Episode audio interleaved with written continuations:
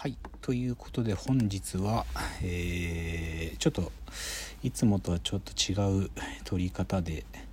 えっと今週のラジオエンタメ自転車ライフの拡大版として、えー、お話をしてますけども次の話題は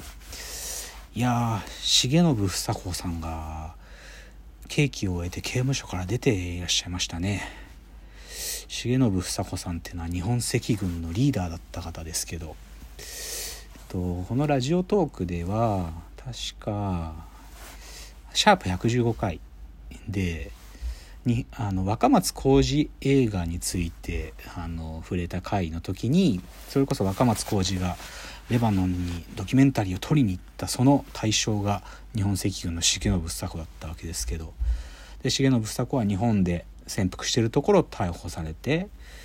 20年ですかね20年刑務所にいてで、まあ、出てらっしゃったっていうタイミングですけどね。なんかメディアとかには彼女の反省文みたいなものが掲載されてたりとかね少しカメラの前でも喋ってましたけど、まあ、別に僕はね彼女がその刑期を終えたという意味では何て言うかその責任の一つは果たしたんだということを考える立場ですからでも驚いたのは獄中で4回がんの手術したって言ってましたね。多分今も抗がん剤の治療をしてるのか帽子かぶってたので多分まだ抗がん剤の治療続いてるんでしょうけどね。4回手術してまあ彼女自身も出てこれるって思ってなかったのかもしれないですけどね。でも出てこれて。まああの前に映画にもなったんですけどね「革命家の娘たち」っていうので重信房子さんの娘で重信芽衣さんと一緒にあの車乗ってるところとかカメラで撮られてましたけどね。でも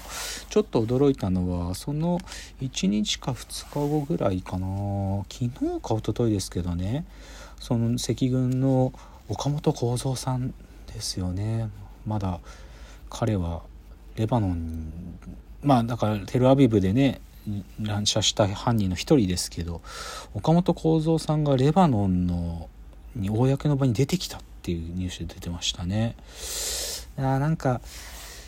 そういう動きはあんま良くないのかもなとは思うんですけどね重信さんはもうもう自分の反省の中で生きてるんと思うんでねそれをこう多分刺激するようなタイミングでっていうのはあんまりいいこととは思わないんですけどでもそれはニュースになってましたよね。日本赤軍の重信房子さんがまあ刑務所から出てきたっていうお話ですよね。そうですね。あとあこれ是非ねすごい面白いなと思った話一つ。あのオードリーさんのラジオオードリーさんの「オールナイトニッポン」のあの先週の土曜日か5月28の話で。いや全然なんか話の本筋と関係ないんですけどね。ああやっぱ春日さんってすげえんだなって思った話があって。なんか会話の流れで何だったかなその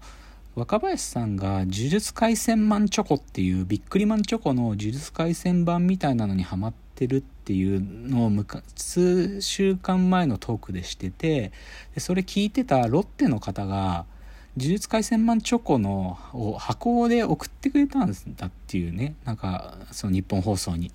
呪術廻戦マンチョコとかビックリマンじゃないビックリマンのなんかそういうなんか新しいのもあったりとかあと「ドラゴンボールスーパーチョコとかもあるらしいんですけどそれが箱できてこれ誰がもらうみたいな話になっててで春日さんが俺がもらうっていうまあノリをしたらその往復ビンタだみたいな話になったんですよ。で別にこの話はそんな重要じゃなくてそこで春日さんが、まあ、お前往復ビンタだって言われた時に春日さんが言ったことがすごいなと思うのが往復ビンタっつうのはこっちも協力しなきゃ成立しないだろって春日さんが言ったんですよね。いやこれすごいことだと思うんですよね。王までだったらぶたれる側は引き受けるけど王服の服はやられる側の協力が必要なんだっつったんですよね。いや僕これ結構ハッとしていや往復ビンタってすごい暴力的な行為だしそれをね指す言葉なのにでだから暴力的だからこそやられる側は完全にやられるってことなのかと思いきや往復ビンタってやられる側受ける側の能動性が必要なんだって言ってるんですよね。いやこれちょっと眼目が開いたっつうかね。すごいですよね。往復ビンタはやるこやこっちの側の協力も必要だろうとか春日さんが言ってて。すごいこと言うなと思ってそしたら即座に若林さんがさらに乗っかってきてだったらお前往復ビンタした後すぐに巴投げだよって言ったんですよね。いやこれもすごいっすよね。巴投げって確かにやられる側の協力絶対必要ですよね巴投げって。で往復ビンタと類似のもので巴投げってそのスピードで出てくるってすごいですよね。やっぱり芸人さんは本当すごいなと思いますよね。やっぱりね。いやこんな僕が改めて言うまでもないんだけどなんかもう端々に感じるっていうマジで憧れる。本当に憧れるな。というお話でじゃあちょっとその芸人さんつながりであのもうコンテンツも公開になったのでちゃんとあのお話できるタイミングなので言うと昨日ですねあのあるウイスキーのブランドの広告キャンペーンの企画でもともとこうお話をもらっていて進めていたピースの又吉さんとのコラボコンテンツっていうのがありましてあの又吉さんと僕が対談をして、まあ、この動画自体は4月の終わりぐらいに公開されてるんですけど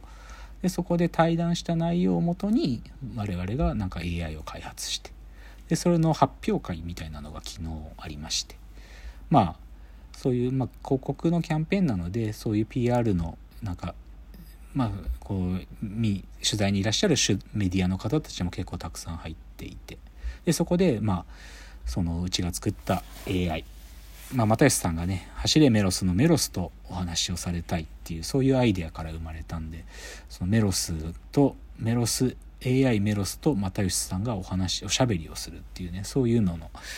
あのイベントっていうんですかね、まあ、コンテンツも作ってあるので皆さんも触れるんですけどただまあ昨日はお披露目会っていうか発表会で又吉さんいらといらっしゃってで僕らも行ってその実際モニターにメロ AI メロスに又吉さんが話しかけてこうラリーをするというのをやってきましたけどね。やっぱり又吉さんでも昨日知ったんですけどね又吉さん42歳なんですって。あの明日誕生日で6月2日がお誕生日で42歳になられるっつって。僕らより1つ上なんですね。僕今年41なんでだから1学年上なんだっていうのを昨日知ってそうなんかと思って。でもそれもねなんかリハーサルの時うちの AI が奇跡みたいに「お前の誕生日だからな」みたいなこと言って「いやまだ2日早いわ」って又吉さんがすぐにツッコミ入れてたんですけどなんかそういうもあってなんか誕生日の話題になったりして。のがなんかかまあ運も良くて昨日はなんか花丸満点かって言ったらでもまあ満点って言っていいぐらいなんか AI も頑張ってくれてる。まあうちの黒木さんと内田さんっていうね2人のエンジニア頑張ってくれたんですけど。なんかもう2人のなんか努力というかね苦労でそれが報われたなっていう感じの回でしたね。なんかでも又吉さんはやっぱりねオーラあるんですよ。オーラすごくある。やっぱり。あんまりね喋らない人で。僕もまあ何て言うかシャイですからそんな場でなんかこうがさつに喋りかけたりはしないんですけど。でもまあたまたまね入る時間の時にこうすれ違うタイミングがあって「ああ」って「よ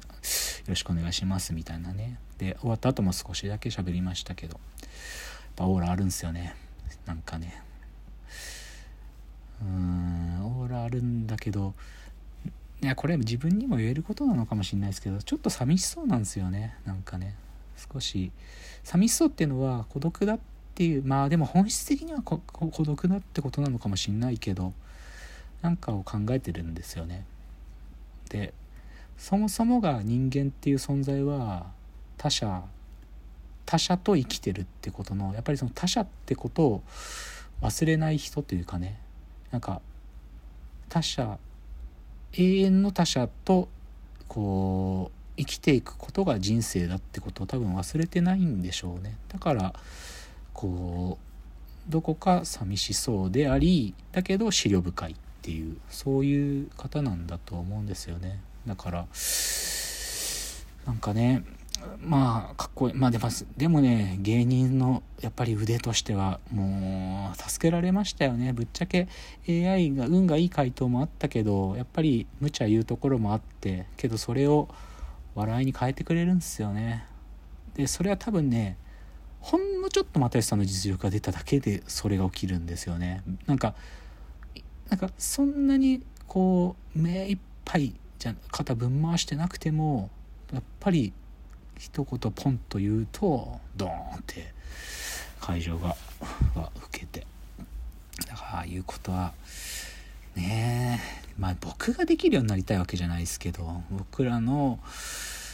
AI っていうかね自分たちが作ってるものがその高みにほんのちょっとでもね近づけたらいいなと思ってるんですけどね。でもまあ非常にいい機会でしたよ。機会だったし。どちらかというとなんか今回僕が一応こうね表面では出てますけどうちの黒木さん。がまあ多分一番頑張ってそれをまあ内田さんが手伝ってくれてっていう形で作ったやつなんでまあその3人でディスカッションしながらとまあみんなですけどねチームみんなで頑張って作ったやつなんでまあそれがまあお披露目会でまあそれなりにはやれたからよかったなっていう感じじゃないですかね。じゃあちょっと拡大版次が最後かな。ちょっと次まで行ってみたいと思います。じゃあ次です。